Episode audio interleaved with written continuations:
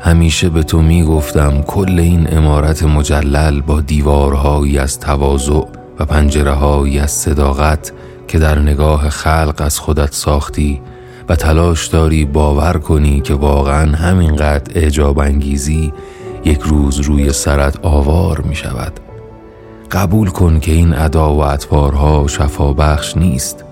چقدر از خودت فرار کردی تا شبیهان رویای کودکیت شوی. اما فرسنگ ها فاصله داری و قد عمرت با آن بالاها نمی رسد بی جهت انقدر این پی فرسوده را نلرزان فرو می ریزی ها. تلخ نیست که تنها در خلال لحظاتی خودت هستی. تلخ نیست که هیچ کس نمی‌داند چقدر زیبایی وقتی شبیه خودت می‌شوی. تلخ نیست.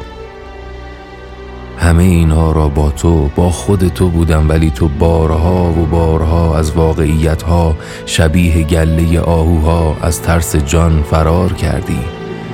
اگر مرگ یک تنهایی عمیق باشد به زودی بسیار میمیری ها.